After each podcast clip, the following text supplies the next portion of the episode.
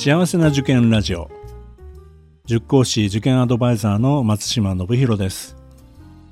この番組は学校の先生や在校生専門家の方をお招きしてお話を聞くなど幸せな受験を目指す保護者の皆さんや受験生を応援するラジオです。ポッドキャストとボイシーからの通常配信は水曜日と土曜日です。時々他の曜日でボイシーからも配信しています。それでは今日もよろしくお願いいたします6月のボイシーの週末のテーマはお悩み相談室ですちょうど私のポッドキャストからですね、ご相談をいただきましたので、今日はそのご相談にお答えしていきたいと思います。ラジオネームプランタンさんからです。小6男子の母親です。都立中を受験予定です。子供は塾はやめたくなく受験したいと言っておりますが、ゲームを優先して宿題が終わらないこともしばしばです。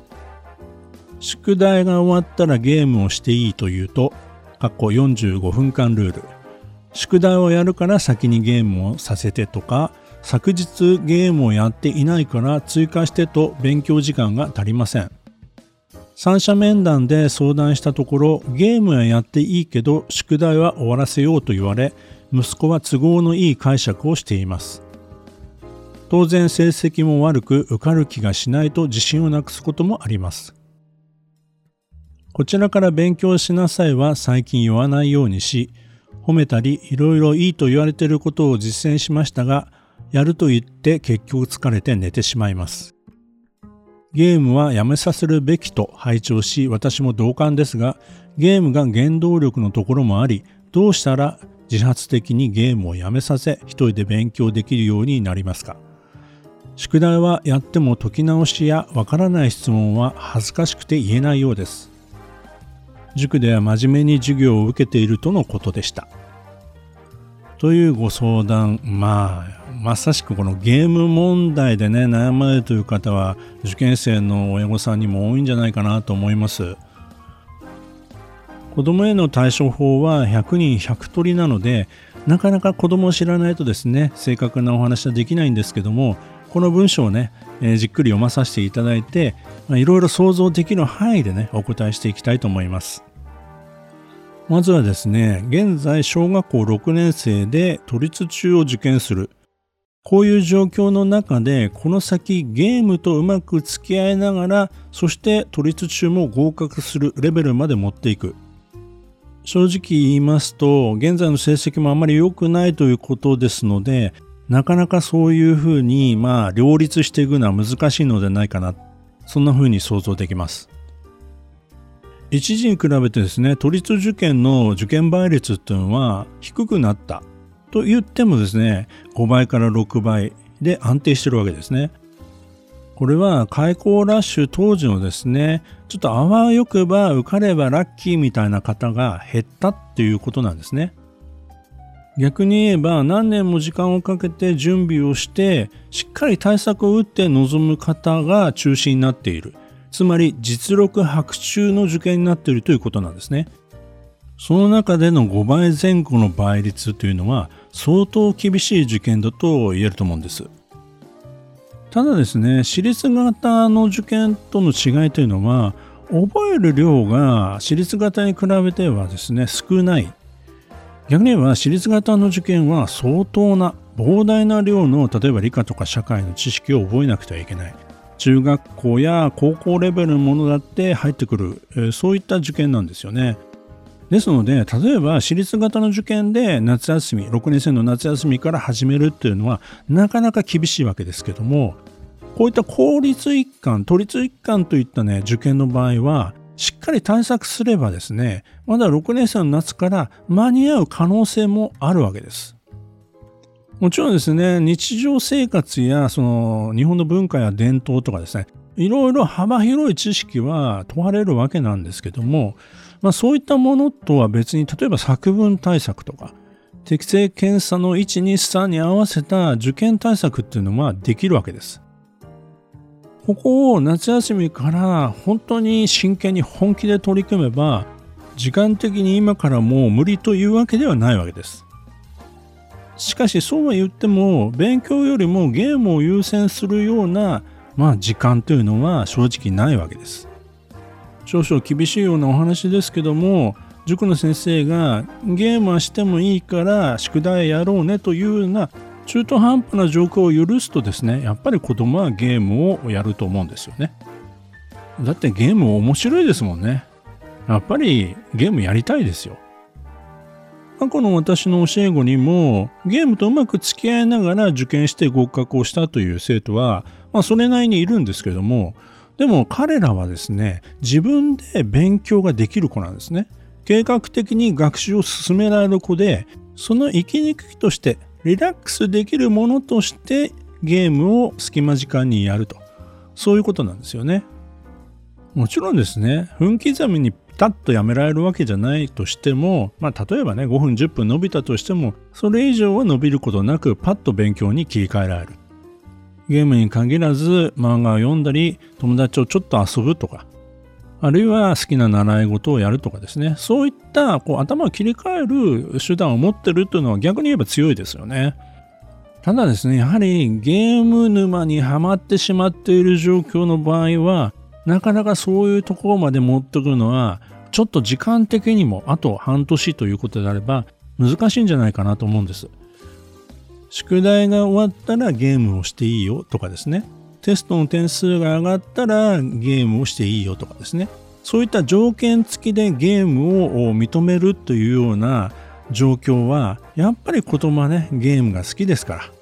ダラダラとやって約束の時間を守れないということになっちゃうんですよね。本当に都立の中学校に行きたい。親としても合格させたいという強い気持ちを持っているんであればまずは本人としっかりそのところをね、確認し合うということ。そこからがスタートだと思います。そして合格するためにも、今はゲームの時間を勉強に当てようよと。ゲームをやめるんじゃなくて、受験が終わるまで休みましょうと。子供に真剣に伝える。これが大事になります。ただ、いきなりは難しいと思うので、まあ、こういう約束をしましょう。夏休み前まではもうゲームは好きにやっていいよと。でも、夏季講習、夏休みからは受験が終わるまではゲームはお休みね。という約束をして、その約束ごとを紙に書いて見えるところに貼っておくと。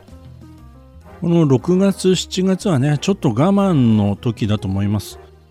好きなだけゲームやれなさいって言うと逆にそんなにやらなかったりするっていうケースも過去にありましたんで まあねこれはもうケースバイケースなんでわからないですけどもまあでもね本人が気が済むまでまずやらせるっていうことも思い切ったやり方なんですけどもこうそうする場合もあります。夏休みに入ってもこの約束を守れない。もうゲーム三昧ということであったらねある意味親としても覚悟を決めてこの子にはちょっと受験は早かったのかなというようなね、そういった決断も必要かもしれませんね。都立の入試というのは先ほどもお話したように厳しい入試なんです。ですから、今回もしね、あの夏休みからもう本当にあのゲームを我慢して、えー、最後まで一生懸命勉強したけども、なかなか合格に手が届かなかったっていう、そういった可能性もあるわけですよね。であのそうなるとですねもう本当に何だったんだろうというふうに子供がなってしまう可能性なんか失敗経験だけが残ってしまうそういう可能性もあるので私立の受かりそうな適正検査型入試を受けさせてほしいんですね。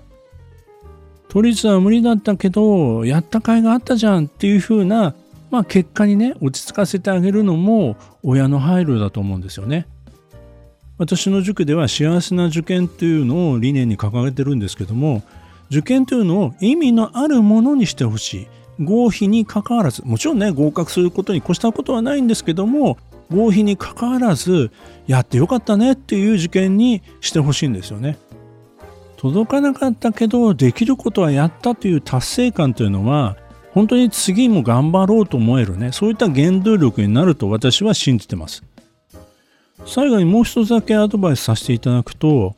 今お通いになっている塾が都立の専門塾あるいは専門コースを持っている塾であればいいんですけども例えば私立型の受験クラスにいて都立一貫を狙うとかあるいは学校の補習の勉強をしながら都立一貫を狙う、そういったコースに入っているんであればですね、そういった都立の専門コースとか、都立の専門塾に今からでも転塾されることを私はお勧めします。もう残り半年、ここに集中して、もう都立対策一点に集中して勉強できる環境を整えるということ。まあこれがね、今できる最善の策だと思いますんで、まあちょっとね、転塾って大きな話なんで、お子さんのね、この様子だと、塾は嫌いではないみたいなんですよね。ただ、まあ質問をしないとかですね、あるいは塾の先生によれば、授業は真面目に聞いてますと。まあ、このあたり、真面目に聞いてるのか、ぼーっとしてただあ座ってるだけなのか、そのあたりも気になるところではあるので、もう少し塾の先生に詳しいところを聞いた方がいいのかなとも感じました。